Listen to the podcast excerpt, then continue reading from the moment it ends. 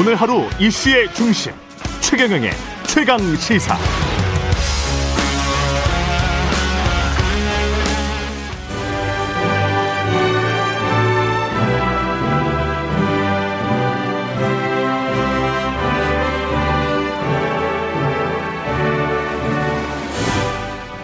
네, 전국의 가장 뜨거운 현안을 여야 의원 두 분과 이야기 나눠보는 최고의 정치. 오늘도 여야 의원 두 분 나오셨습니다. 더불어민주당 강훈식 의원님, 안녕하십니까? 네, 안녕하세요. 강훈식입니다. 예, 국민의힘 송일종 의원님 나오셨습니다. 예, 안녕하십니까? 안녕하십니까? 예. 최경련의 최강 시사 유튜브에 검색하시면 실시간 방송 보실 수 있습니다. 스마트폰 콩으로 보내시면 무료고요.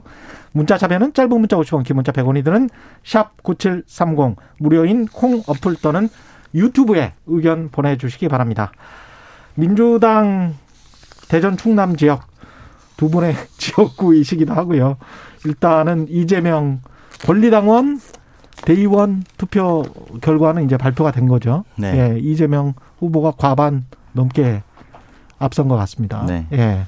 저희가 뭐 충청 지역을 처음에 했었던 거는 뭐 나라 전체로 보면 가장 중립성이 뛰- 뛰어난 그러니까 소위 이제 균형이 좀 있는 동네거든요. 그래서 예. 충청도를 했고 두 번째는 저희 당 후보에 여섯 분의 후보 중에 충청 연고자가 없으세요. 아, 그래서 이제 그런 게 되게 중요합니다. 왜냐하면 그렇군요. 그게 만약에 본인의 연고가 있다라고 하면 이제 시비가 많이 걸릴 수 있는 여지가 있어서요. 예. 그래서 사실은 그렇게 해서 굉장히 과반이 넘게 나온 건 많은 득표를 했다라는 건 사실이고요. 예. 하지만 이제 아직 이제 1라운드라서 예.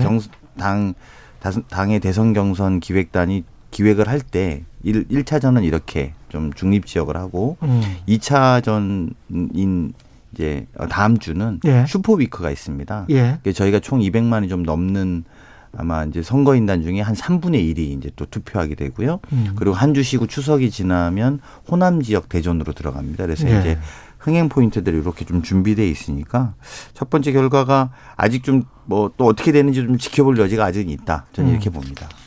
흥행 포인트가 남아 있을까요? 지금 보니까 상황이 약간 좀 여론조사랑 비슷해가지고 아마 이게 경선 기획 뒤집힐 수 있을까 이런 생각도 들고요. 예. 경선 기획단장이 우리 강훈식 의원님이셨잖아요. 어? 아마 많은 흥행 흥행을 예. 해야 당이 예. 좀 국민의 이목도 집중시키고 상당히 그렇죠. 좋을 텐데 예. 예측한 대로 아니겠습니까?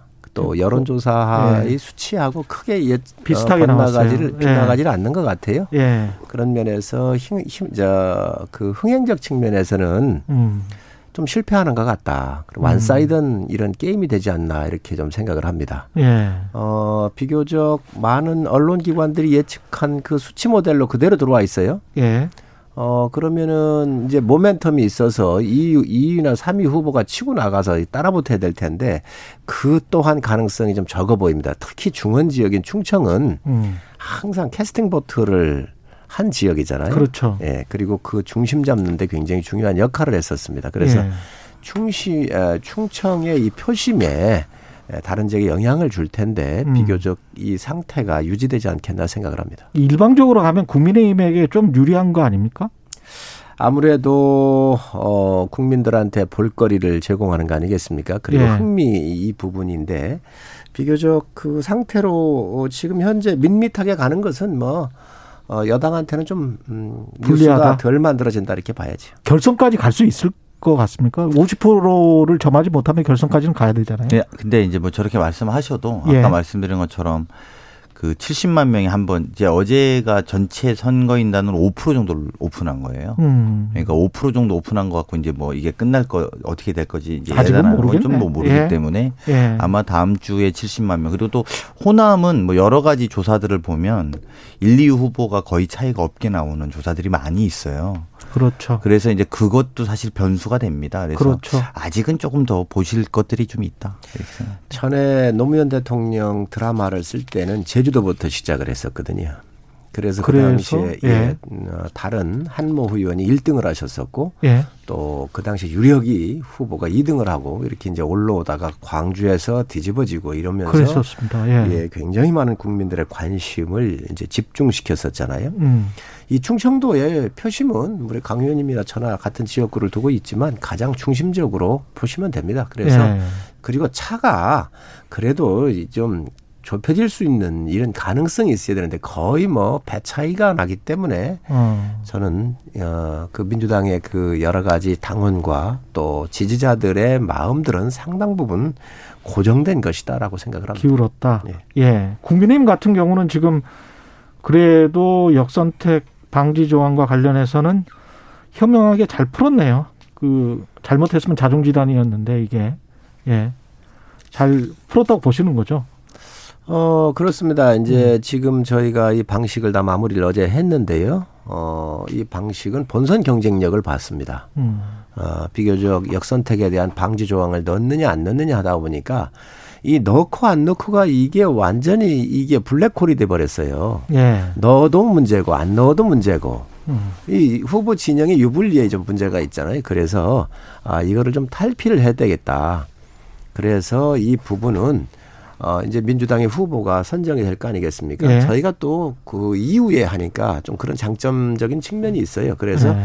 민주당의 후보가 결정이 되면 우리 후보들을 가지고 어느 분이 더 본선에 경쟁력이 있는지를 좀 묻고 또 어, 당원들의 의사하고 합산을 해서 하게 되면 어, 이 부분에 대해서 비교적 공정하지 않나 이렇게 생각을 했고 저희가 좀 이 발상에 좀 전환을 좀 하자.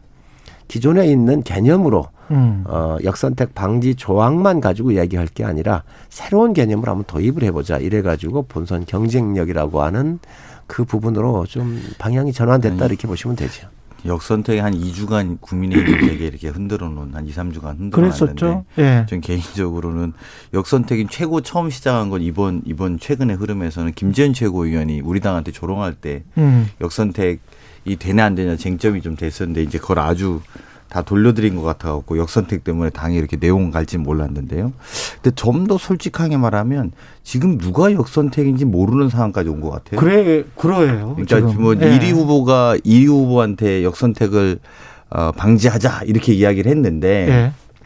이게 1위 후보를 선택하 2위 후보를 선택하는 게 역선택인지 아닌지도 모르는 상황까지 가서 그리고 지금 1위가 누군지도 왜 모르겠어요. 그렇게까지 넘어가서 사실은 예. 이게 유불리 상황은 이미 없어진 것 같아요. 제가 볼 때는 어떤 의미로 보면 예. 그리고 만약에 역선택을 저는 뭐 할 수 없다고 보는 쪽이에요. 음. 역선택은 그리고 지금 국민의힘이 결정을 어젯밤에 잘했다고 생각하는 쪽이긴 한데 예. 또 후보 간에 합의도 됐다고 하니까 근데 저는 뭐 1위 후보, 2위 후보 만약에 한다고 그러면 어디가 우리 당한테 유리한 후보인지도 지금 모르는 국면에 와 있다. 저는 이렇게 생각이 들어서요. 음. 하여튼 뭐 어쨌든 합의된 부분은 좀 잘 된 것 같다는 생각은 들더라고요.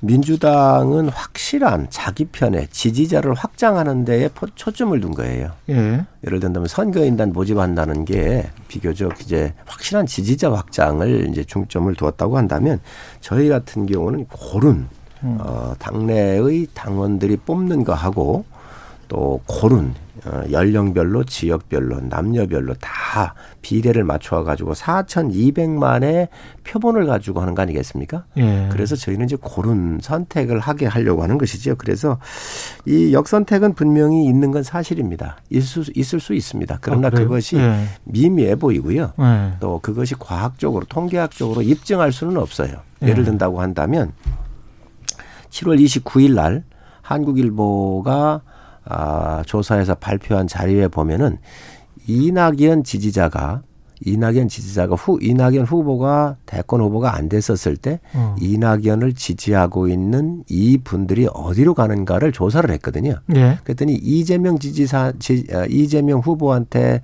투표를 하겠다 그런 것이 34% 정도가 되고요. 어. 31% 정도가 윤석열 전 총장 지금 후보를 지지하겠다 이렇게 이제 음. 발표가 됐단 말이죠. 예. 이거 똑같을 겁니다. 예를 들어서 우리 당 지지하는 분들이 이 일- 어느 한 분이 예. 대권 후보가 안 됐었을 때 누굴 지지할래 그러면 또 민주당으로 일부 갈 수도 있어요. 또 홍하고 저희- 윤도 그럴 수 있다. 그렇습니다. 저희한테도 올 수도 있고 그렇기 때문에 예. 이것을 수치 모형으로 과학적으로 입증할 수 없는 부분이 있습니다. 역선택에 대한. 그래서 예. 의심이 가고 일부 실제가 있을 수 있지만 그것들을 전체적으로 다 과학적 수치 모형으로 입증하기는 어렵기 때문에 본선 경쟁력이라고 하는 측면으로 맞추는 것이 오히려 합리적이 아닌가 생각을 합니다. 그 오늘 아침에 국민의힘 그 여론조사 홍준표 의원이 처음으로 1위로 오른 여론조사 있었잖아요. 뭐 이게 접전이기 때문에 오차범위 내라서 누가 뭐 1위다 2위다라고 하기는 지금 힘든 상황으로 와버렸고요. 이거는 어떻게 보십니까? 그리고 장성민 후보 같은 경우도 이게 본선 리스크를 이야기를 했잖아요. 윤석열 후보에 관해서 본선 리스크가 너무 많은 후보다. 면전에서 그런 이야기를 해버렸거든요. 근데 아까 또 그런 말씀하셨죠. 그러니까 어떻게 보면 상대 타자가 나왔어요. 근데 왼손 타자인지 오른손 타자인지에 따라서 투수를 오른쪽 투수를 할 건지 왼쪽 투수를 할 건지가 갈릴 수 있는 10월에 민주당은 하고 11월에 하고 그렇기 때문에 국민의힘 지지자들 입장에서는 굉장히 좀 난해한 방정식이 될 것 같은데요. 우선 뭐 어, 흥미롭지 말, 않습니까? 안 하시는 게 낫죠. 저 어려우실 것 같아. 제가 이 선거를 관리하셔야 되는 분 중에 한 분인데 어려우실 것 같아. 우선 흥미롭지 않습니까? 예. 어, 이제 여당이 아니 보는 사람은 흥미로워요. 보는 사람은 다른 흥미로운데. 분들은 저렇게 하기 우선 여당이 싱겁게 끝나가고 있어서 예. 예측, 예측한 대로 가는데 참 예. 야권은 또 예측 불가능하지요. 예. 예, 그래서 정말 기대 이사 아, 저희가 생각하지 않았었던 일들이 음. 지금 현재 이 선거판에서 상당히 흥미롭게 진행되고 있는 것은 국민들께서 어 재밌네 이렇게 아마 쳐다보실 겁니다. 그리고 예. 어, 의미 있는 그런 수치들도 좀 나오고 있고요. 그래서 아마 국민들께서 조금 흥미로울 거라고 생각을 하고 아까 말씀해 주신 뭐그 후보들 간에 좀 여러 가지 공격하고 하는 것은 여나 야나 똑같습니다. 그거는. 아, 일 그렇죠. 1등 후보를 예, 예, 1등 예. 후보를 예. 이, 2, 3등 하거나 기타 후보들이 여기를 공격을 해서 자기의 존재 가치를 국민들한테 알려야 되고 또 1등의 후보의 지지율을 끌어내려야 기회가 있다고 생각을 하기 때문에 음. 아마 앞으로 지금 진행됐던 것보다 훨씬 더 많은 많은 공격이 있을 거고요. 또 방어가 있을 거고 또 넘지 말아야 될 선도 아슬아슬하게 경계를 넘었다. 예. 또 되돌아오는 그런 경향, 경향도 있지 않겠나 생각을 합니다. 그 이게 부분은 아마 좀 그, 어, 경선판이 천하를 놓고 어, 겨루고 있는 그런 면에서 이해하시면 되지 않겠나 생각을 합니다. 그게 이제 뭐 이게 사실은 저게 왜 이런 현상이 벌어지냐면 예. 제가 볼 때는 처음에는 그냥 반문 대- 반 대통령 정서만으로 선거를 치르려고 했다가 음. 지금 어 그래서 사실은 이제 윤석열 최재형 후보가 주목받았던 게 사실이에요. 그랬었죠. 근데 지금 이제 이 구도가 깨지기 시작하는 거예요. 저 예. 당 안에서 보면 반문의 구도가 아니라 사실은 좀 예를 들면 제 2위 후보의 홍준표 후보 이 대통령 지지율하고도 무관하지 않거든요. 음. 그러니까 좀 대안을 내는 목소리가 이제 등장하기 시작한 거고 그 아- 아이러니컬하게도 그 홍준표 후보가 지금 이제 어, 합리적인 목소리를 내기 시작하는 거예요. 과거에는 안 그랬던 후보인데 이번에 이번 선거에서는 합리적인 예. 목소리를 내기 시작하는 거고 예. 오롯이 반문만 이야기하는 후보가 오히려 메리트가 떨어지고 음. 또 1위 후보였던 윤석열 후보 리스크가 커지고 있는 국면이거든요. 그렇죠. 여러 가지 사항들이. 그 사실은 누가 더 경쟁력 있는 후보인가, 누가 역선택인가가 지금 쟁점이 달라질 가능성이 많아요. 음. 제가 볼 때 지금까지는 윤석열 후보가 본선 경쟁력이 더 있는 후보고 어떤 의미, 어떤 의미로 보면 그리고 역선택을 방지하자고 2위나 3등 후보한테 이야기했다면 지금은 조금 더 지나면 예. 누가 더 경쟁력 있는 후보인지도 바뀔 가능성이 좀 있어서 말씀대로 재미는 있을 것 같아요. 근데 그게 플러스 되는 요인의 재미는 아닌 것 같아서 예. 당 차원에서는 좀 많이 당을 운영하는 입장에 좀 힘들 수 있는 국면이. 아이 벌써부터 견제하지 마세요. 견제 안 견제 안 해. 아, 왜 하지 근데 이게 재미라고 말씀을 하셨지만 약간 불안한 그렇죠, 기운이 그렇죠. 있을 것 같은 네, 게 네, 네. 일단 아까 말씀드렸던 홍준표 후보와 윤석열 후보가 오차 범위 내 접전 나온 그거는 R&R 리서치가 경기신문 의뢰로 지난 3일과 4일 3일과 4일이면 뉴스버스에 보도가 나온 다음입니다. 예. 전국 만 18세 이상 1017명을 대상으로 실시를 했고요. 자세한 내용은 중앙선거 여론조사 심의회 홈페이지 가보시면 참조하실 수 있습니다. 이게 지금 윤석열 후보의 윤석열 검찰이 고발 사주를 했다. 어떤 사건들을 공직선거법 위반 혐의랄지 이런 것들을 당시에 미래통합당에 누군가에게 줬다. 김웅에게 줬고 김웅이 누군가에게 또 줬다. 이, 이게 전체 지금 그 얼개란 말이죠. 의혹의 얼개인데 이것과 관련해서 이게 워낙 폭발력이 큰 이슈라 사실은 굉장히 긴장하실 것 같아요. 불안하시기도 하고 국민의힘 입장에서는 여당이 우선 뭐 즐거워하지 않겠습니까? 그러니 강 의원님 먼저 말씀하시죠. 즐거워하지는 않고요. 이 입장이 원래 있어야 되는데 저는 어 왜 국힘이 국민의 아니, 국- 국민의힘이 이 지금까지 사법개혁, 검찰개혁, 공수처 반대했는지 전 드러나는 당, 장면이었다. 저는 이렇게 음. 봅니다. 이게 이유가 드러났어요. 그리고 또 모든 검찰이 뭐 다 그런 건 아니겠습니다만 소위 윤석열 검찰과 국민, 국희- 국민의 힘이 내통 관계라는 증거가 드러난 거다. 전 이렇게 봅니다. 이 사건을 그렇게 규정해야 된다고 생각하고요. 그래서 그런 의미가 아니라면 사법개혁과 검찰개혁에 나서지 못할 이유가 없었던 거다.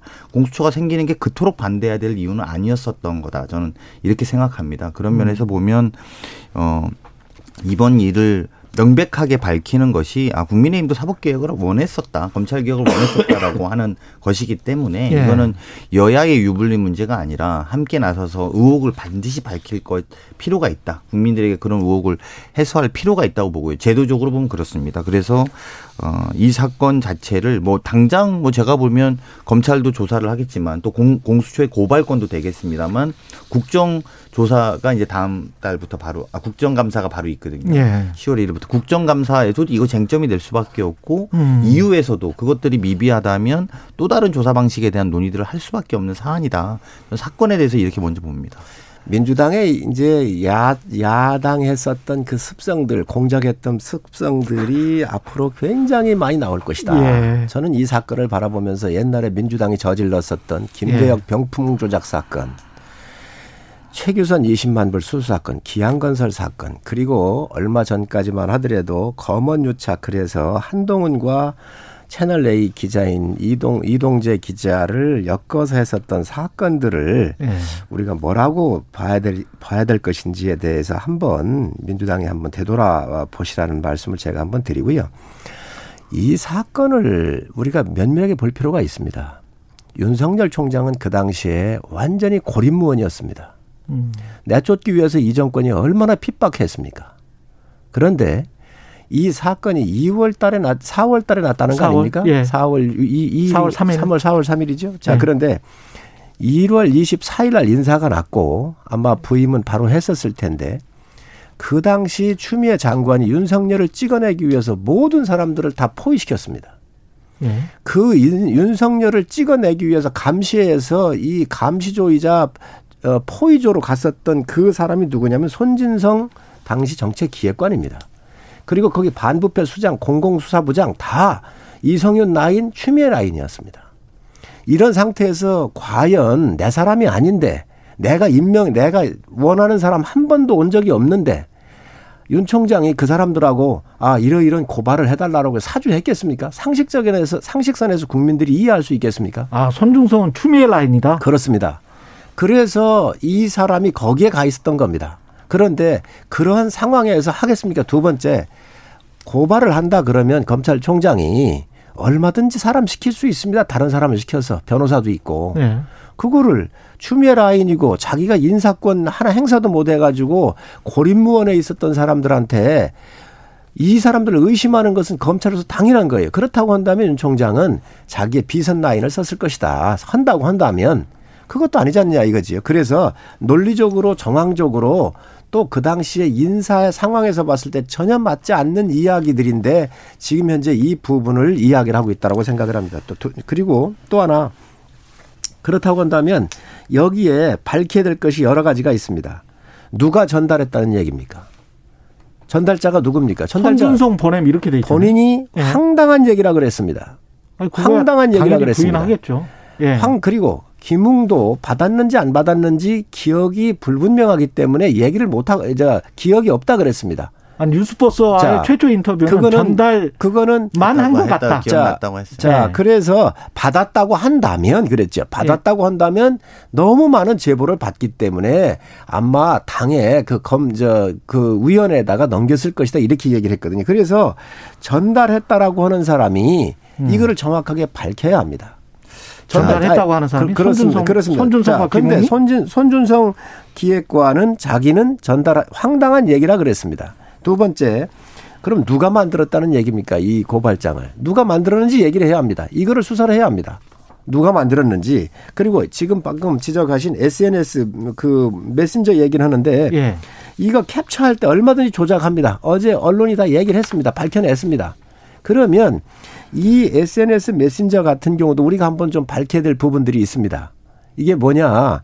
그 당시에 판사 문건에 대해서 조사를 했었던 게 12월인가 그랬을 거예요. 예. 그 당시에 이 모 이 판사 문건을 만드는 게 손준성 저, 저 검사였다는 거 아닙니까? 그래서 이 대검에서 판사 이 손- 사찰 문건. 사찰 문건과 예. 관련돼서 모든 컴퓨터를 다 압수해 가지고 음. 이 대검 검찰만이 가지고 있습니다. 그럼 검찰은 그 당시 이 사실이 있었다고 한다면 알았을 거예요. 그렇지 음. 않을까? 그래서 그렇지 않겠어요? 그럼 그때부터 엄청난 큰 사건입니다. 그럼 그런데 지금 텔레그램이 가- 압수수색 돼 있는데 이 문건이 어떻게 나왔다는 거지요? 이, 이 텔레그램으로 텔레그램으로 보냈다고 하는. 거죠? 예, 예, 예. 자 그렇기 때문에 예. 이 부분에 대해서 수사를 해야 되고 아주 공정하게 수사를 해야 되고 윤 총장께서 말씀하신 대로 그렇다고 한다면 증거를 내놔야 합니다. 자, 말씀 좀 드릴게요. 예. 그 일단 우리 성일종 의원님은 당황스러우면 완전 완전히 옛날 거 꼭 꺼내셔 갖고 이야기하시는데 그 패턴은 좀 제가 바꾸셨으면 아니 전공이기 좋겠고. 때문에 아니 전공인 것 같아요. 전공이 네. 공작이거든요. 자, 공작 정치 곧 드러난 일을 공작 정치 운운하는 대응은 기존 정치인들이 통상 무조건 부인하고 보자는 배째라식 대응이다. 이게 홍준표 대표가 하신 말이에요. 그런 이야기 하지 마시고요. 그 당에서 그 당에 이등이어서 쫓아가느라고 그 아니 아니다. 그 당이 유력 후보가 하시는 말씀 이게 통상 기존 정치인들이 무조건 부인하고 배째라는 식의 대응이라고 말씀하셨고 음. 신인 정치인답게 또 새로운 정치 하시는 분들답게 깔끔하게 대응해 주시기 바랍니다. 음. 첫 번째 답변 이렇게 드리고요. 두 번째는 4월 3일 날 왜 했습니까? 이게 4월 3일이라는 것은 곧 있을 4월 15일 총선을 앞두고 예. 충분히 의혹이 제기될 만한 지점에 이야기했다라는 겁니다. 그래서 그래서 이 사건이 더 큰 검찰에 문제가 있다라고 보는 사건의 배경이 되는 것이고요. 아까 손준성 어 차장 검사가 추미애 라인이다 이렇게 말씀하셨잖아요. 그 사실은 이 여긴 총장 집보 부서 지 않습니까? 이게 옛날에 범죄정보과였잖아요. 예, 수사정보정책관 예. 옛날 범죄정책관이고 이거는 거의 검찰총장이 직보 라인에 있는 단입니다. 그리고 말씀하신 것처럼 작년 말에 판사 동향 파악 문서를 생산해 갖고 우리 당이 되게 문제 제기 많이 했지 않습니까? 근데 만약에 그때 추미애 아니었으면 추미애 장관의 문제 제기를 야당이 했겠지요. 근데 그런 이야기 안 하고 검찰총장이 문제가 됐던 것도 판사 사찰 문건 때문에 그랬던 겁니다. 그러니까 이것을 추미애 라인이라고 말하는 것은 막 지금 상황이 다급하니까 이렇게 라인을 만들어 주신다고 라인이 생기진 않아요. 원래 라인이 있는 라인이잖아요. 거기가. 그러니까 아니, 소설 좀 그만 써요. 아, 소설이 아니라 그게 소설은 소설은 성일정 의원님이 쓰신 이 거예요. 라인도- 세 번째는 아니 마저 나- 말씀드릴게요. 의원님 제 말씀도 예. 의원님 말씀 한참 제가 들었어요. 아마 청취자들이 지금 아마 재밌게 반응하고 있으실 거예요. 저는 그런 의미에서 보면 손준성 수사정보관이 뭐 예컨대 뭐 추미애 란이다 이런 식의 이야기로 이 문제가 되지 않고 또 이게 조작이다 보낸 문건이 손준성 보냄이라는 문구가 증거 자료에 분명히 낮춰 있는데 여기 왜 또 이게 문제냐면 보통 검언 유착의 보도를 제보한 제보한 제보자로 알려진 개인 정보가 당- 담긴 실명 판결문은 사실 검사나 판결 판사만 출력이 가능합니다. 보통의 경우에 보면. 근데 예. 여기에 보낸 문서를 보면 실명이 다 나와 있어요.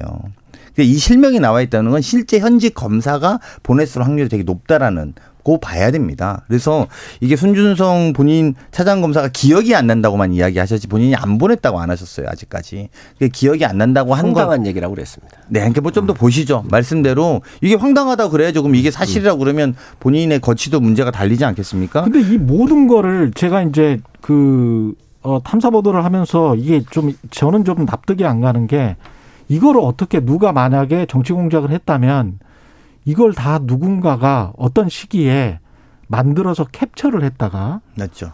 지금 이 시점에 터뜨렸다는 건데 거기다가 어떤 당사자들을 딱 지명해서 손준성과 김웅이라는 사람을 지명해서 했다는 건데 보통 만약에 공작을 했다면 사람의 이름이 안 나와야 유리할 것 같거든요. 오히려 더 그렇죠. 예. 오히려 더. 근데 손준성과 김웅이라는 당사자가 나왔고 김웅은 뉴스버스의 첫 인터뷰에서는 전달 전달만 한 것 같다는 아주 애매모호한 답변을 했단 말이죠. 이거는 뉴스버스가 김웅에게 전화 인터뷰를 할 때 뭔가 증거가 될 만한 다른 거를 제시를 했고 확인한. 김웅은 그 검사 출신으로서 거기에 관해서 말하기가 좀 뭐하니까 나는 전날만 했다라고 답변을 한 것으로 보일 수밖에 없어요. 지금 상황을 보면 이게 지금 증거들이 몇 개가 나왔는데 그 증거들이 다큐멘트 서류란 말이죠. 근데 그 서류를 전부 다 이게 조작을 했다. 이렇게 말하기는 좀 힘들지 않습니까? 그 고발장이라고는 게 쓴다고 한다면 당에서 쓰면 됩니다. 당에 그 고발 쓰는 변호사들도 많이 있고요. 있습니다. 예. 그런데 이거를 글쎄, 이거 저- 저는 정확하게 거, 저 조사를 해서 결과를 밝히길 바랍니다. 그러나 음. 이것이 만약에 유야무야 해가지고 특정 후보를 흠집내기 하기 위해서 이러한 것들이 한다고 한다면 국민의 대단한 심판을 받을 거라고 생각을 하고요. 지금 말씀하셨는데 김웅 의원이 얘기한 것도 너무 많은 제보가 들어오니 그러한 들어오는 저 제보들을 다 넘긴다는 거잖아요. 당으로 실무진한테. 그래서 전달한 것 같다 그 얘기예요. 근데 이 거를 했다는 건지 안 했다는 건지 본인도 잘 기억을 못 해요. 그리고 또 하나 얘기를 하는데 저는 이 손 검사가 분명히 입장 발표를 명확하게 해야 되고 정확하게 조사를 받아야 한다고 생각을 합니다. 만약에 손 검사가 이런 문건을 만드는 장본인이라고 한다면 그건 법적 책임을 분명히 져야 되지요. 네, 당연히 그렇습니다. 네, 그럼 저는 뭐 윤석열, 윤석열 후보는 책임은 어떤 안 책임이 져요? 있습니까? 아니, 네. 아니 뭐 윤석열 초- 윤석열 총장이 그걸 지시할 리가 없어요. 제가 봤을 때는. 지시할 네, 일은 네, 없다. 지시할 지시할- 일은 없다. 어 지시 지시 지시하거나 모르고 있었다. 지시하거나 그거에 대해서 알고 있을지 않다. 저는 저는 전혀 전혀 그렇다고 지- 그렇게 생각을 안 해요. 왜 그러냐면 아까 추미애 자꾸 얘기를 하니까 강 의원님은 그게 좀 부정을 하시는 것 같은데 추미애 라인이 인사 들어간 건 사실이잖아요. 추미애 장관이 인사권 행사했고 당시에 윤 총장하고 인사 협의조차도 안 했잖아요. 그런 사실하에서 어떠한 총장이 자기가 신뢰하지도 못하고 또 신뢰한다 하더라도 고발 사주한다고 하면 하지 말아야지 하지 말라고 할 일을 이걸 했겠습니까? 그래서 저는 이거야말로 공정한 수사를 통해서 밝혀줘야 되고요. 정말 공작이 네. 없기를 바랍니다. 네, 그 제가 이제 말씀 잠깐만 드리면 의원님 이게 추미애 라인 무슨 라인의 문제가 아니라 간단한 거예요. 총장의 직보 부서인 수사정보정책관이 이 그 고발장 내용을 보면 피해자를 적시합니다. 누구누구를 적시하냐면 윤석열, 김건희, 한동훈이 적시돼 있어요. 자기 직속 상관이에요. 직보 라인에 그 고발장을 대리해서 해달라고 외부에다가 사, 고발해달라고 사주한 사건입니다. 근데 그거를 추미애 라인이면 그게 말이 됩니까? 그리고 더군다나 거기에 아까 우리 인터뷰를 하셨던 열린우리당 최강욱 대표, 유시민 이런 분들을 고발해달라고 사주했다는 거예요. 추미애 대표가. 저는 그건 말이 안 된다고 생각하고요. 두 번째는 이미 본인도 자기 직보 라인인 검찰총장을 피해자에다가 적시했을 때는 고발장이 적시했을 때는 저는 알고 있었을 거라고 봅니다. 윤석열 총장이 음. 이거를 사주했는지 안 했는지 쟁점은 밝혀봐야 되겠지만 충분히 인지하고 있을 수밖에 없는 개연성이 있다. 그렇기 때문에 이 문제가 결과적으로 윤석열 검찰총장이 사주한 이 전체의 그림을 완성한 거 아니냐. 그리고 그것이 공교롭게도 4월 14, 15일 총선 직전에 4월 3일 날 이런 보- 하면서 고발해라 라고 했을 개연성이 충분히 있다라는 게 이 의혹의 본질입니다. 그래서 이거를 따르게 확장시키지 말고 말씀대로 진실은 밝힐 수밖에 없을 겁니다. 그리고 여러 차례 우리가 그런 여러 가지 과정을 또 밝혀야 될 거라고 보고요. 예. 오히려 아까 처음에 말씀드린 것처럼 홍준표 후보의 하신 말씀 정치 신인답게 그 본인이 이렇게 표현한 오히려 더 퇴로도 만들어야 돼요. 내가 너무 압박 받고 있었기 때문에 차라리 그럴 수밖에 없었다라고 말하는 게 솔직했다라고 이야기하는 게 저는 국민들한테 더 호응이 있을 거라고 보고요. 오히려 지금 예. 본인들이 밝혀야 되는 건 진실이다라는 주장이 아니라 진실 앞에 조사받으셔야 될 거라 저는 이렇게 봅니다. 자 추미애 라인이 분명히 추- 자, 예. 끝났어요. 지금 시간이 끝났습니다. 예. 국민의힘 송일정 의원 더불어민주당 강훈식 의원이었습니다. 고맙습니다. 네.